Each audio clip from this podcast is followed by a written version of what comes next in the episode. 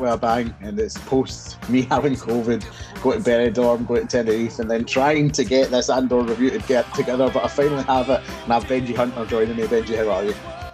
I'm good, thank you, David. Thank you very much for having me on the call again. Sorry, I've been absolutely useless. No, You it's not. to Set this up. It's, it's not been you. unavailable. The see the thing is right. So I reached out and I, I've been saying to Benji for weeks, "How's this? How's this? How's it?" Right. But I was trying to get like other people on with like Ria. I was going to get back, and she's like, "David, I need notice," and I'm like, "Ria, that's never been my game. Mate. That's never been my style." I am I like- getting a text last night at 9 p.m. 10. No. I'm like you free been an hour, like, Yeah. um, and then I said to Torres, like, I was like, I'm sure, I was like, Torres love it. Torres loves Star Wars, and he's like, I'm like, come on, and he's like, mate, I hate to admit this, but I've not finished Andor. Oh, Yeah, and I, do you know this was the point I wanted to bring this up because I feel like, do you think, despite, and I don't know your opinions on the show, but I love the show, and I think a lot of people, and not even people, but Star Wars fans are still sleeping on it. Yeah, it's weird because I think it's the it's weird. It's like the least Star Wars type uh, Hmm. storyline, but the most Star Wars show I've ever seen. As strange as that sounds, like I get you. I get you. um, I loved it every second of it. It's the most probably since the Mandalorian engrossed I've been in a Star Wars show. Like excited. Um, I know we'll discuss that later in the show, but this one was one I was genuinely every week waiting for it to to be available to stream. Hundred percent. What were your thoughts? Because the thing that shocked me most about this, and you can ask anyone, right? I have never been. I've warmed to it over the years, but I've never been the biggest fan of Rogue One. And I don't know what it is about that movie. I've asked myself that many times, Benji. But like, what were your thoughts about Rogue One? And then uh, uh, off the back of that, announcing an Andor show. Were you hyped to begin with? So it's it's strange. Rogue One, I remember going to see it in the cinema, and it's when Mhm. my interest in Star Wars had slightly died off a bit. But Yeah. I did really enjoy it, and I feel like Rogue One was actually the catalyst to me getting back into Star Wars as much as I was. The, Right. the last scene of Rogue One, obviously, just brought it all back. Just them throwing in that Vader grenade at the end of Rogue One. Yeah. I was I had no way I was not excited about Andor's character. I didn't really like Jyn Erso. I just liked Mhm. the movie as a whole. But Yeah. when they announced Andor at the time, same as you, don't know why they're doing this. This is strange. But the closer it's got, I've had that inclination that this might actually be really good. like, Hundred percent. um, but but yeah, no, loved it, and uh, I, I was a big fan of Rogue One, so uh, I guess it, it worked quite well with me. the thing is, it was uh, it's Tony Gilroy who served as the showrunner for this. So the behind the scenes of Rogue One, um, he- Tony Gilroy basically had to take over the movie late on from Gareth Edwards. It's been reported and rumored um, because um, Disney did not like what was happening with Rogue One originally. So to see him, I think this is basically confirmation of he helmed that movie to take Rogue One to the place it was. But this is the first time he was getting to see a Star Wars vision from beginning to end. Um, Yeah. and- and I like he, obviously Tony Gilroy wrote the Bourne movies, and I loved the Bourne movies growing up. Like the action of those and how gritty and real they felt. And gritty and real is a word I would definitely use to describe Andor. Like Yeah. the big thing for me that jumps out. We'll talk about the story and characters in a minute, but I thought it was a really welcome thing to get out of the volume.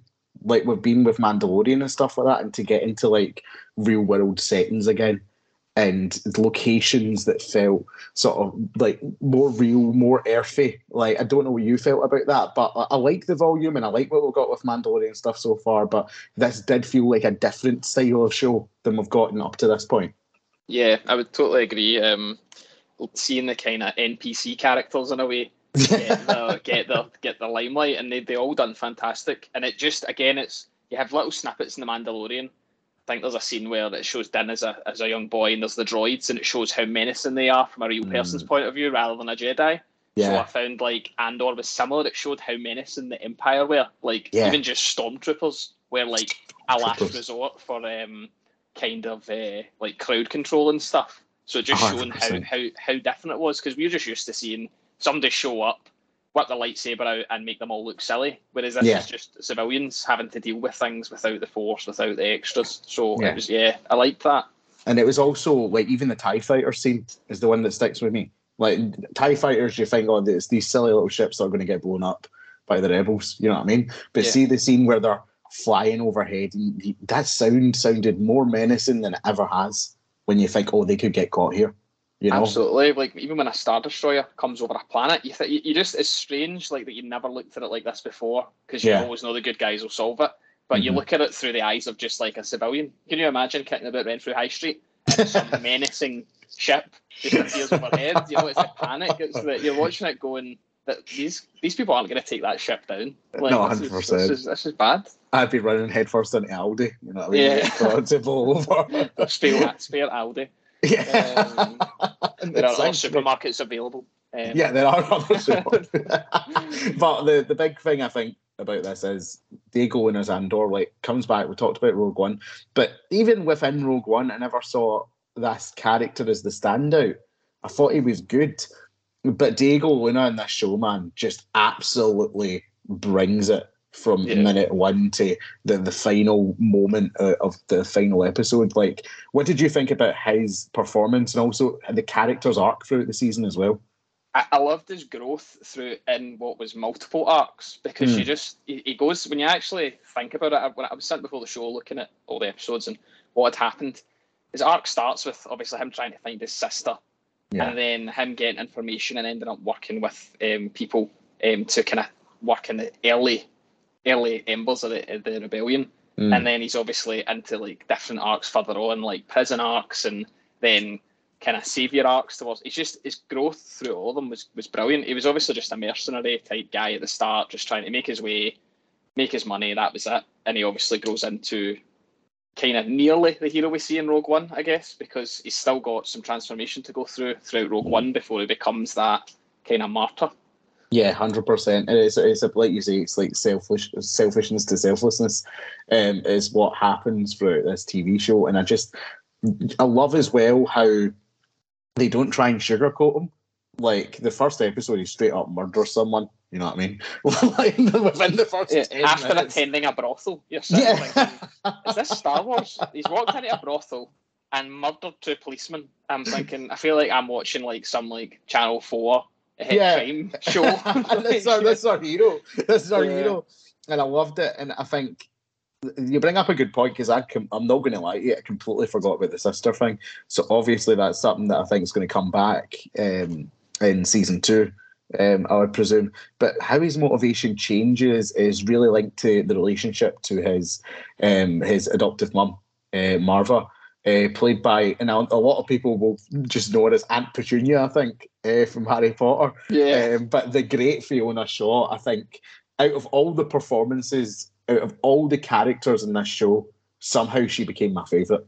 I just Yeah. think she is marvelous, marvelous, as, and she starts off as this mum figure, just sort of tending to him, giving them advice, and then when the rebellion stuff comes up, and what's interesting is she's the impetus for him to become this rebel leader, but she doesn't know that it was his heist that was the, the, the sort of spark that got her back into the rebellion mindset as well. Because it's only after um, they they steal all that cash that she's like, yeah, you know what? Like I'm sick of the empire. I'm going to get back into this. Like it's a really weird dichotomy uh, sort of relationship between the two there, isn't it? yeah, yeah. Marva, Marva was excellently played um, by Fiona Shaw.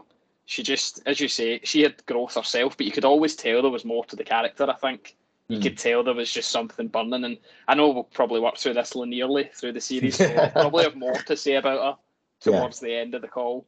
Um, Yeah. But there was a particular scene which I'll go into in more detail when we get to it that resonated with me Uh-huh. personally and was very real world. Mm. Um, but yeah, we'll get to that. Loved her in it. hundred percent. Um, another couple of characters I want to bring up before we do go through the show. Stellan Skarsgård is Luthen. Now he shows up. He's the the, the dealer. Uh, this contact um, that Bix has, and you're just sort of like, who could this be? And see when it's Stellan Skarsgård that shows up, I'm just like, oh my fucking god! Like, absolutely, just just love this man, and my love for the character grows because it's like you're talking about with the sort of you're comparing it to a Channel Four crime drama at the start and the shades of grey of uh, Diego Luna's character. That is basically Luthen's entire um, arc throughout the show, and what we learn about him is he is willing to live in the shades of grey so that the the light side can sort of prevail in the end. Like he's talking about making sacrifices. He's talking about a lot of what he wants to do during this season is kill Andor off. like that, that becomes his prime motivation as the season progresses. But I, I loved playing with the shades of grey um, when we look at the origins of the rebellion and what it takes to get the rebellion off the ground. Yeah, absolutely. And I'm going to say something very controversial here about his character, Luthen. Mm. He gives me early Palpatine vibes. Mm. Yeah. It's strange. It shows how characters can exist on both sides of the coin. Yeah. And it just reminds me of like Phantom Menace, Attack of the Clones type Palpatine in the mm. way that he, people are expendable.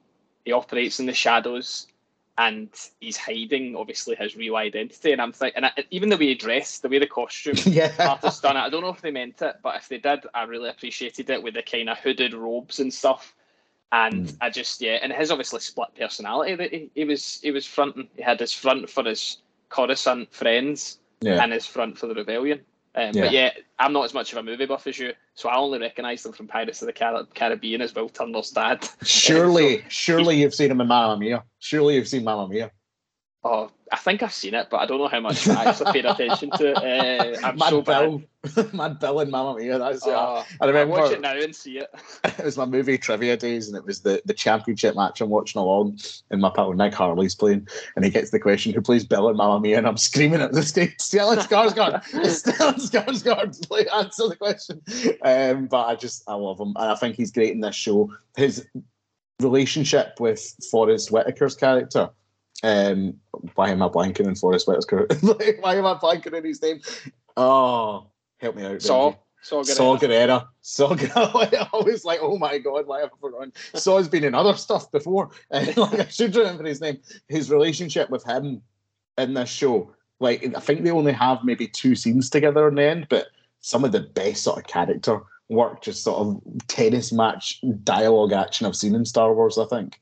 Yeah, definitely. Two characters that are obviously very different, but also share very mutual respect. They're, they're yeah. both two radicals that yeah. are wanting the same end goal. They just have different ways of going about it. And you'd probably argue that Saw's slightly more brutal than Luthen, but he's not far away with the way Luthen obviously operates. Saw's just yeah. a lot more he will kill you there and then if you're if you're a problem. Whereas Luthen will maybe think about it tactically for five minutes and then kill you. And then kill you. Yeah, like he's ready to sort of kill Andor at the end, spoiler alert, but like like you say, he thinks tactically about it, like can he be an asset? You know, and that's yeah. really the end of the day, can I use you?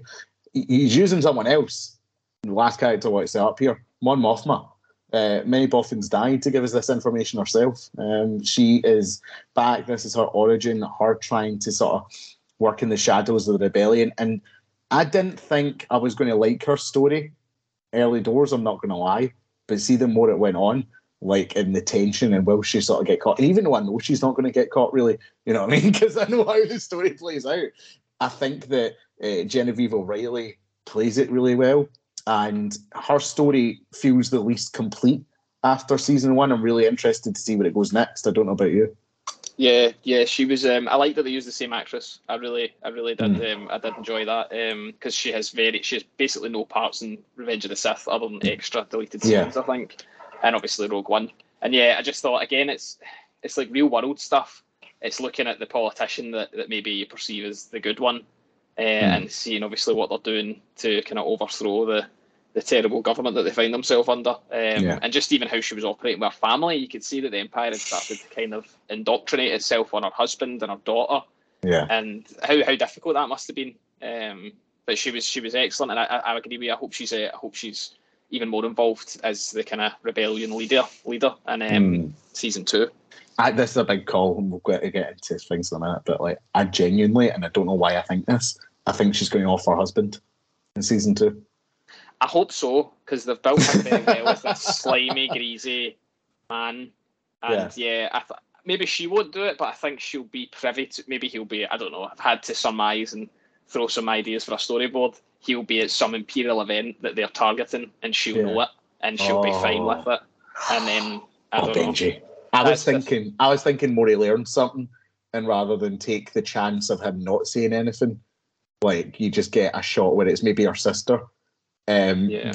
gun to the head, brains out on the floor from behind. You know what I mean? Yeah, Like, yeah. Either way, that I like your idea of like he dies as a sort of um, uh, sort of victim of one of their schemes. You know, damage. collateral damage. That would be amazing. Oh my god! See, this is just this is what Get the us on show does. Team. Get us on Oh, this team. You the- know, the, the show sets up so well all these options, but like you say, we'll get into sort of the storyline, and basically there's like four separate stories you can break this up into um, throughout the season. So we get episodes one, two, and three are sort of kicking us off, getting Andor um, sort of off his uh, home planet. Um, so uh, we talked about the opening, kills a guy. Um, and this brings him into the crosshairs um, of the sort of imperial like police force there, the security team, um, who are now sort of hot on his tail.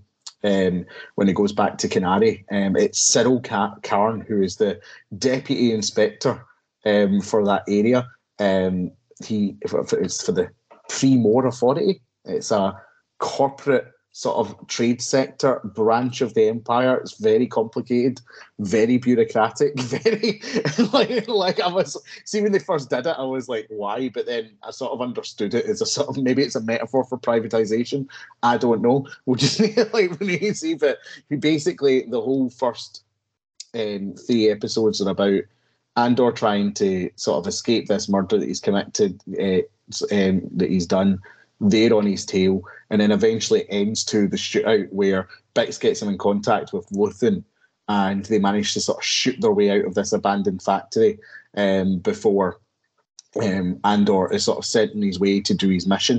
Um, and at the end of all of this, um, we see that um, our um, Syril is sort of demoted and fired as a result of it, which leaves him with a, a burning hatred of Andor. Now, this first sort of three episode arc, like, what did you make of it? Do you remember is there any characters we haven't touched on so far that you're fond of when we first got to Kenari? What did you make of Kenari as a home planet? Like, what were your thoughts on this first sort of uh, quarter of the show? So I did think it was slow at first. I was similar to you, wondering why we had this little bureaucratic kind of Dwight Schrute type character in Syril, you know, It like is Dwight I am the I am the assistant to the regional manager. Oh my guy. god, and she's Um, Angela. We'll get to her in a bit. Yeah, that was Angela. Yep. Uh, so that's the vibes I got, and I was like, I really dislike this guy. He reminds me of every middle manager I've ever had in my life. Yeah. Um, and then I realised I was like, oh, but he's actually quite good. He's making me dislike him. That's what Mm. this is supposed to be doing. Okay, hopefully he dies later. Um, that, was, that was my thoughts. Um, so you know, I really enjoyed the kind of pursuit and just like this guy, this pencil pushing office guy, getting so obsessed, thinking this is my moment. This is if I do this, I'll get recognised because that's what Yeah. all these Empire sympathists were um, keen for was recognition. Um, I liked the I liked kind of the introduction of Bix and uh, the guy Tim. Uh, that obviously he didn't he didn't last too long. No, Tim's fucked. I've been dying to throw in a fun fact for you about this. So right. two fun facts. Tim was played by James McArdle. Okay. He also played a pilot in Force Awakens called Niv Lek. Mm. Um, the reason I know this is because I worked with James's dad in Renfrew at Babcock. wow. Uh, he told me back in 2015 that his son was in the new Star Wars film, and I was much younger. I was buzzing. I was thinking, wow, who is he?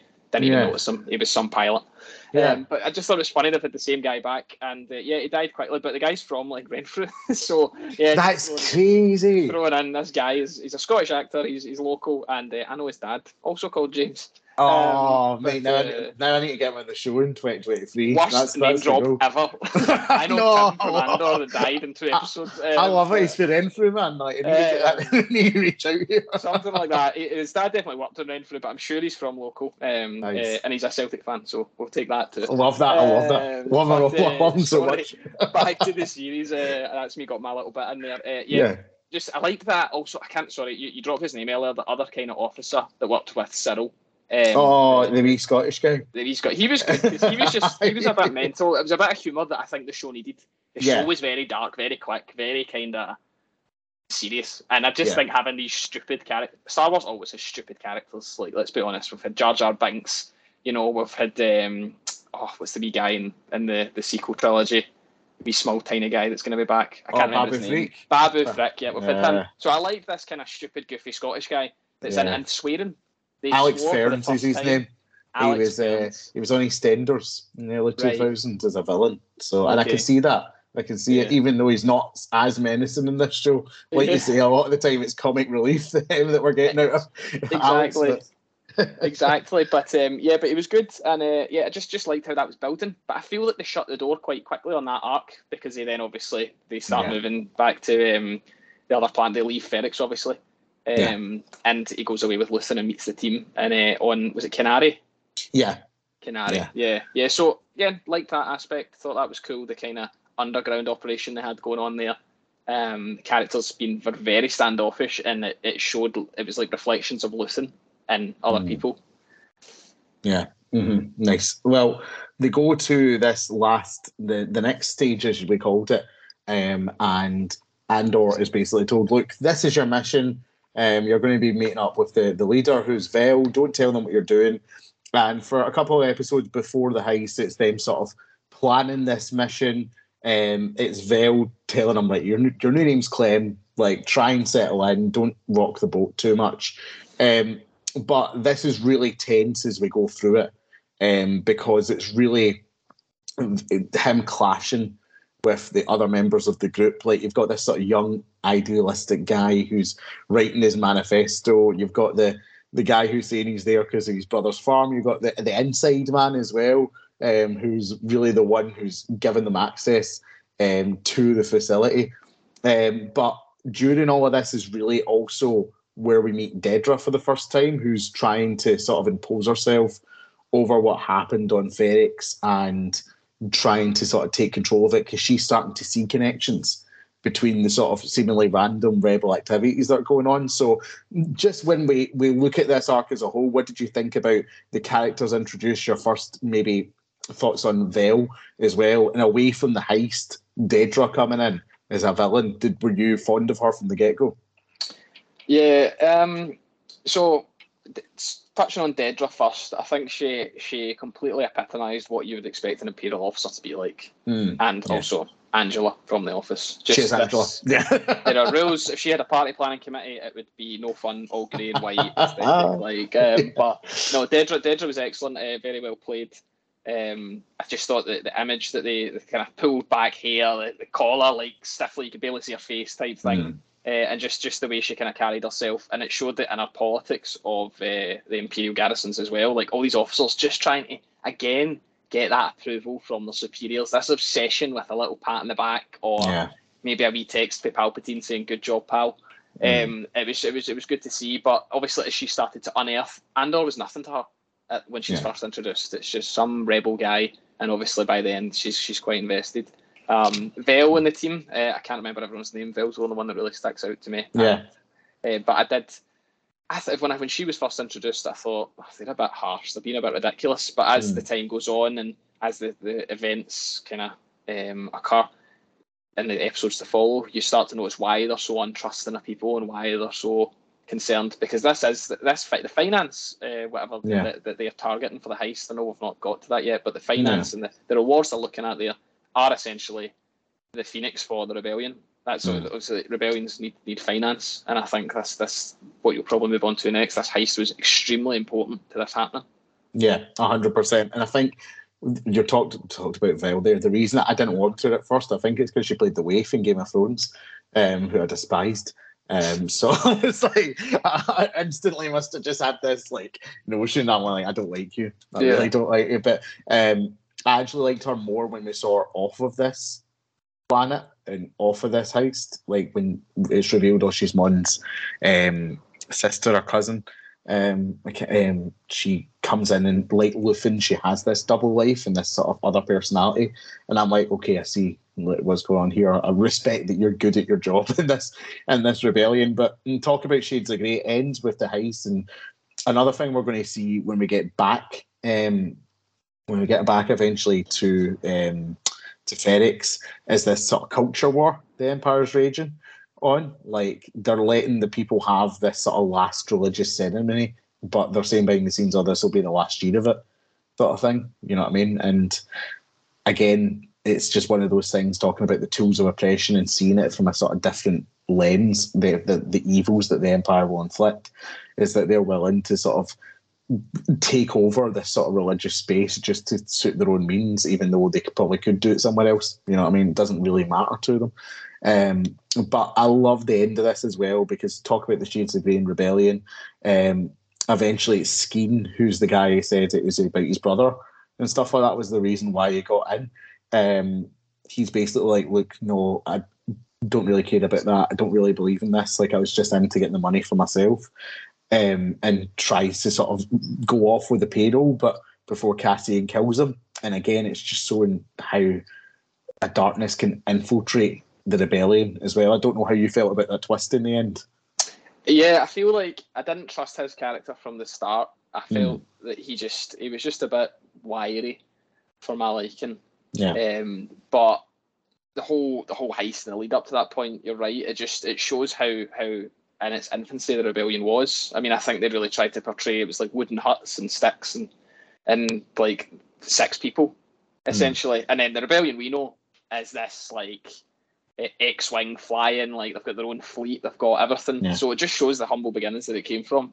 Um, but Skeen's character, I just, I, I, just felt he was too trusting of Andor, um, for the majority of the kind of lead up to the heist, apart from when they obviously found the Kyber necklace on him. Mm. Um, but he just, to me, he just seemed like he was trying to build a rapport with the new guy, yeah. off the the old team. He didn't seem particularly fussed um, when that young boy that was part of the team died. Yeah, yeah. Um, whose name eludes me. But Aye. he just he just kind of got. He was the only one that didn't really seem affected. It was as if good. That's one taken care of. Just got to get rid of the other. Yeah, like like Joker at the start of Dark Knight sort of thing. It's like yeah. Yeah, I killed the basically. bus driver. like, yeah, bus driver. Um, episode seven is sort of like the lead into the next story, but I think it has the scene you're talking about uh, that we spoke of earlier. But we get a quite a bit of development for some of the sort of more side characters here. Um, Dedra really has that speech in the room where she, like, she's challenged on like you broke protocol by Blevin, I think it is the other the other guy who's like, don't try and take my territory, try and take my turf, and she gives this big speech about how this is what's happening. I know what's happening. I know I'm good at my job, and eventually gets it. And I don't know why I felt happy for her. like I shouldn't feel happy for her that she's managed to get through. But I was just sort of like, yeah, good on you. like fuck that guy. Like I don't like you. You're clearly evil and insane. But like, well, and you for standing your ground. Um, we get Luthen's assistant Claire, who I think will probably play a bigger part in season two, talking to Vel. Um, this is where Mon Mothma starts doing the banking and stuff like that. But we get um, Cassian go back to Ferrix to basically try and convince Marva to come with him. And we get that speech where she's saying, No, like, I need to try and oppose the rebellion here. And she talks about how, um, like, he'll miss her every day. And she's saying, Well, that's love and stuff like that. It's a brilliant, brilliant speech. Was this the scene with Marva you were talking about earlier on? Um, the speech right at the end. No, no, we'll sorry, get to sorry, it. No, no, no we'll uh, get to so that. Yeah, then. that was that was the this was the warm up for that. But uh, yeah, I did, I did enjoy that you're starting to see that see that this Brebelli side come out. Her and obviously the, the lessons she's taught Andor are starting to disappear because yeah. he's yeah. obviously learned to not get too involved from someone, mm. and it's obviously got to be his his adoptive mother. Yeah. Um. So I think it's nice because he's starting to notice the change in her, and yeah. he doesn't like it obviously. Um, and this is obviously the lead up to obviously what you mentioned with Dedra. Um, yeah, you're right. I think they do it quite well that they show so many different kind of side characters, mm. um, side quests even that you yeah. start to build a hierarchy in your head of who you want to win before they all ultimately come together. Um, but uh, then obviously leading into they've done their heist, and or again. He's he's went back. He said, "No, I'm not interested. I'm away on a lad's holiday by myself to Niamos, and they play that great tune." a great tune that I listen to in the car sometimes. Um, yeah, it's a lounge mix or something. Um, Fantastic. And it's all completely flipped on its head. I'm thinking, right, this is interesting. Okay, yeah. so he started in a brothel. Now he's on a mm. lad's holiday. Like, am I watching yep. like Sun Sex and Suspicious Parents, or am I watching a Star Wars show? And thankfully, obviously, it was was, was short lived because um, I, I found that art completely pointless. The Niamos ten minutes, I, I just didn't like it personally. Yeah. I thought, why are we here? What is this like? Yeah. What is this? Not on the tune. It was a waste of time for me. Oh, it's but, a good. T- uh, is this fighting get him to ATB, wasn't it? Um, basically, basically. It, it, was a connector. This is sorry. This is me thinking at the time. I'm watching it, thinking what, and then when obviously the um, the K2 droids come in and the shore troopers are there, I'm thinking, great, okay, we're back to Star Wars. We're not watching yeah. Andor. Like- the K2SO, the K2 droid came in. I was like, I'm pretty, this has to be K2SO. Or probably Yeah. won't be. Probably just be some other K2 droid. Um, but he's gets in a kangaroo court, sentenced to prison for six years, and then we get the prison episodes, which were really where the series for me became okay. Now I'm considering this to be really, really top tier. Like I love this entire arc, and there's one reason I love this entire arc, and it was because of Andy Serkis. He plays Kino Loy, who's the sort of we talk about the middle manager. He's the, he's a prisoner, but he's the floor manager uh, Yeah. in this sort of factory that they're in. And I just thought, like, give him give him another go around at Star Wars after Snoke and the dis- sort of disappointment of that character. Like Andy Serkis was terrific here. I thought. He was unbelievable. I hated him straight away, and I love Andy Serkis and every Yeah. character he's played. I normally hate every character, but that's a good thing. Yeah, Um, and he was just great. He's the type of guy that asks you why you've taken an extra five minutes for your lunch break, or Yeah. takes notes when you get caught in traffic and make it in late to work. Yeah. He hit the character excellently. Just Mhm. total martial kind of law. He reminded me of actually. It's maybe it's maybe extremely controversial, but Mm. you remember it's, it's like a hark back to actual today's history. And during during the Second World War and like Mm. Holocaust and stuff, yeah, um, there was a lot of Jewish people appointed as like foremen yeah. for for the obviously the captives The and, camps. And I think it was that kind of character. You're thinking you're you're voting for your own demise. You know, Yeah. it was like a turkey voting for Christmas, which you obviously realised eventually. But you just Yeah. think get get in your head. You're not you're not one of them. You're not Mhm. part of this regime. You are a prisoner just because they've given you a stick to hit people with and keep Yeah. everyone in line is not is doing nothing for you. And I think Andor helped him realise that. A hundred percent, and that's that's the beauty of the arc here, isn't it? You, I think you've you've said that perfectly, um, because that is basically what happens with Serkis, and it takes the the older prisoner. Basically, Andy Serkis is like, "Can't you save him?" And he's like, "No, no, it's basically not policy. Like we're just going to put him down." You know what I mean? Here, here and there, and Serkis is like, "But he's out in a couple of days," and eventually they realise that they're never getting out. They're just sort of taken to another level. And I think w- what's darker for me is that you're talking about making your own demise. We eventually learn that the parts they're making um, and the very end scene post credits of the show um, are parts for the Death Star. Yeah. And they end up as well. So very much the, the makers of their own demise. But they get out of the prison. The action in that scene is great as well. It's really, really good.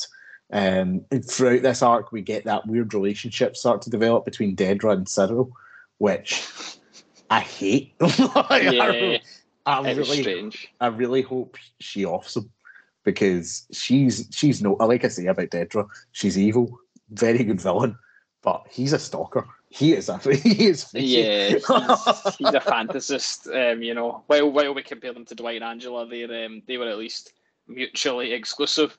Yeah. Syril's just forcing himself on on this woman, and it's a bit strange. I 100%. didn't I didn't like it, and I agree with you. I kind of hope that he gets offed in the, the next season.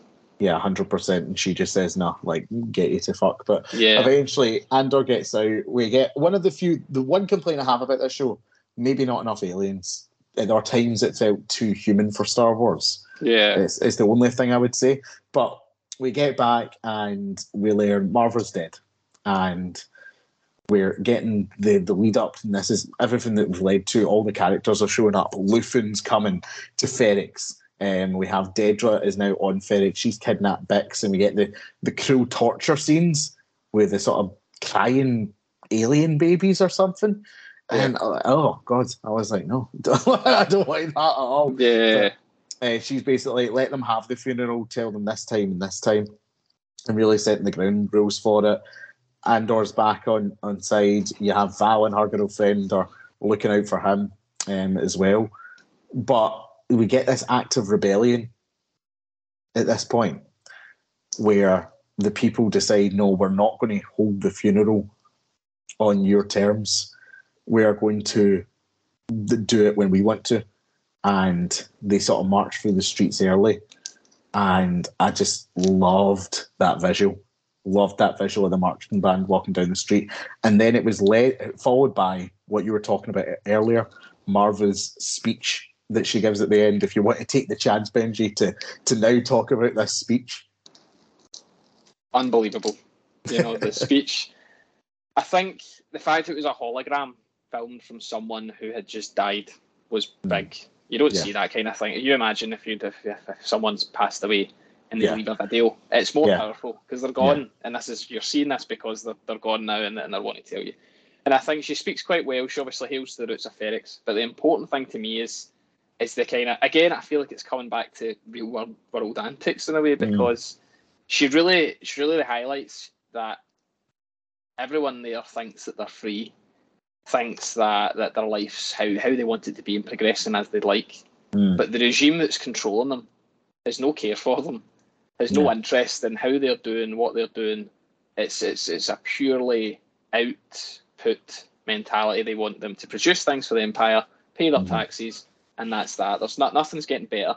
And I think Yeah. Andor, uh, Andor, and sorry, Marva done quite well in the way that with the way that it was portrayed, the kind of emotion that that, that um, they put in her voice, Fiona Shaw put in her voice, Mm. with the I know it's it's easy for a dead person to tell you what to do, but if I was still drawing bread, breath, I would take it to these bastards. And the way she says bastards, Yeah. just so I was ready for grabbing a ladle for the kitchen and running. the and stuff. You know, I was I was thinking, you know what, Yeah. this is a joke. We're just sitting here and allowing this to happen and, and ready to go. So genuinely, it was it was a great scene from that point of view. I feel like it- it- it 100%. just- it's very very real.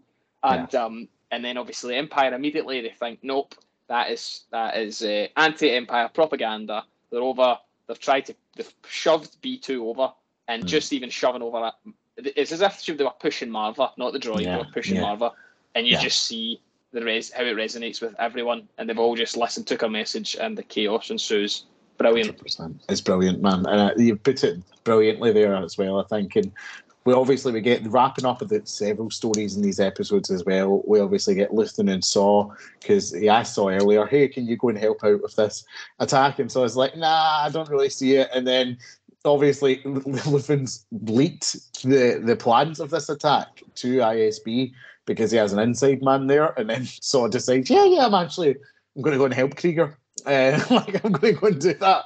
So they then have that really intense stare down, and I thought that was great. Like the, the, the presence of Anton Kreegyr, even though we never meet him, never will uh, in this show, was really felt like as a symbol um, of what Luthen is willing to do and Saw is willing to do, and they end up to get this happening. Uh, Mothma marries her daughter off um, to a gangster's son, which is not the way I saw that storyline going, but again, No. shows what she's willing to do uh, to make the Empire a success and to cover her own tracks, and they end up. And like we talked about, it ends up with Luthen. It's ready to kill Cassian, but Cassian, uh, they end up probably seeing that speech, um, is ready to, you know, offer himself to the rebellion. So, Benji, with all that in mind, I want to bring us to a sort of final question here to, to finish us off today. Is Andor the best Star Wars TV show to this point? No, No. I thought it was, but Mandalorian still edges it for me. Right. Okay. Ex- explain. Go for it. So I did think it was when I was first watching Andor. I Mhm. felt like I was thinking this this is the greatest Star Wars I've ever seen.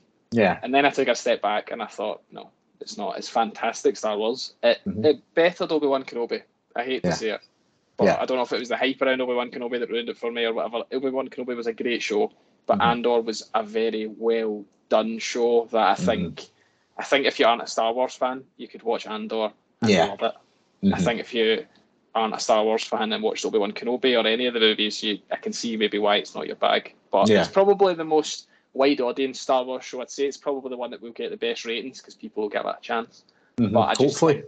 for me, a devout Star Wars fan, a Sadak, whatever you want to call it, The Mm-hmm. Mandalorian still completely edges it for me, just in the way that some of the scenes in that have made Yeah. me feel and how it's how it's really brought me back into Star Wars since it came out in 2019. Yeah. Um, that's that's my take on it personally. But a fantastic show. Yeah, I think the reason we disagree because I'm going to go out on a limb and say just and like this is a toss up. Just Andor would edge it for me, uh, the Mandalorian, and I think it's because of actually what you said, the accessibility of it and not being sort of betrothed to what's come before.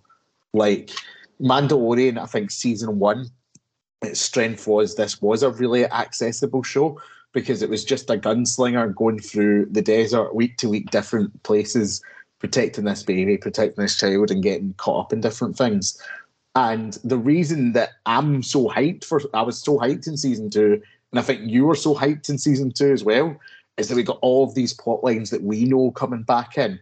A Bo Katan, Ahsoka, Luke Skywalker, you know what I mean? Boba Fett, all of yeah. these Star Wars icons coming into this big melting pot. And you're just like, oh, that's brilliant. But I also think, in terms of a cohesive story in a standalone season, it's maybe what lets it down in that sense, just if I'm trying to be objective about it, compared yeah. to Andor and the themes and the acting and even the locations, like I talked about, of this show. And maybe it is to do with expectations. You're saying Obi Wan going in with high expectations, maybe that's what let it down for a lot of people. Maybe for this with me, subjectively, it's the low expectations I had for Andor that have led me to be more buzzing about it, if that makes any sense whatsoever. Yeah, it was just uh, more real. I completely understand what you're saying. I, I honestly have sputtered back and forward about what was my favourite, and I think until you asked me the question, I couldn't fully make my decision. But yeah. you're right, Andor didn't have a lot of filler.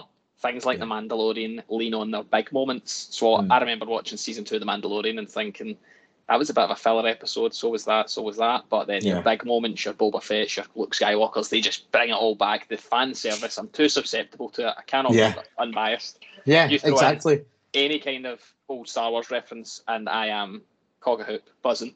Uh, ah, same with yeah. same with Andor. I was hopeful for it. I did think this could be excellent. Like this, this really does have the makings to be excellent. But I just wasn't as invested, yeah. uh, and I think that's why I enjoyed it so much. But I, I, just, I think I will always fall back on the the Star Wars lore as uh, yeah. as edging it for me. Well, more Star Wars coming out next year. We have uh, Bad Batch will be the first thing to hit. Um, and then I think we're getting uh, Mandalorian season three as well. I think Ahsoka's the tail end of the year, so we've got a lot coming out. There's a lot happening uh, in terms of Star Wars, um, but we'll just need to see with that. And Benji, thank you very much for joining me today. Appreciate it. Thank you for having me. Enjoyed so, obviously Christmas period, I'll do a wee quick review of Wednesday um, at some point for everyone, which is a show I did not think I would enjoy as much as I did, a bit like Andor. So I would love to uh, chat to you about that. We will be getting a Mount Rushmore of modern comedies coming out as well, um, and also a top 10 movie list of the year. Benji, do you have a favourite movie of the year? Movie of the year? Yeah. Oh, dear. You've really put me on the spot here. I have. I have. I'm going to give you an absolutely terrible one because I can only remember the last film I went to see in the cinema, right? Right. But so it's completely off. It's not like the best movie in the world. It's not. a new Christmas staple film to go up with Home Alone. right. Okay. Uh, everything else. Four Christmases. Four Christmas. whatever. Spirited. Right, with uh, Will Ferrell. Not in any way, like any kind of cinematic excellence, okay? Right, but it's just because okay. it's the last film I can remember in my head going to see in the cinema. I went in, it was an absolute spoof of like a musical, but I think I think Spirited is going to become a part of the staple diet of Christmas films in nice. December. I uh, love so it. I'll throw that in. You'll be able to hit me with a much better film, but I'm sorry, I only really like Star Wars and Lord of the Rings, so I'm really bad. That's fair. Uh, that is fair. Well, listen, go and check out Spirited if you haven't already. But until until next time, it's goodbye from me and from Benji. See you later.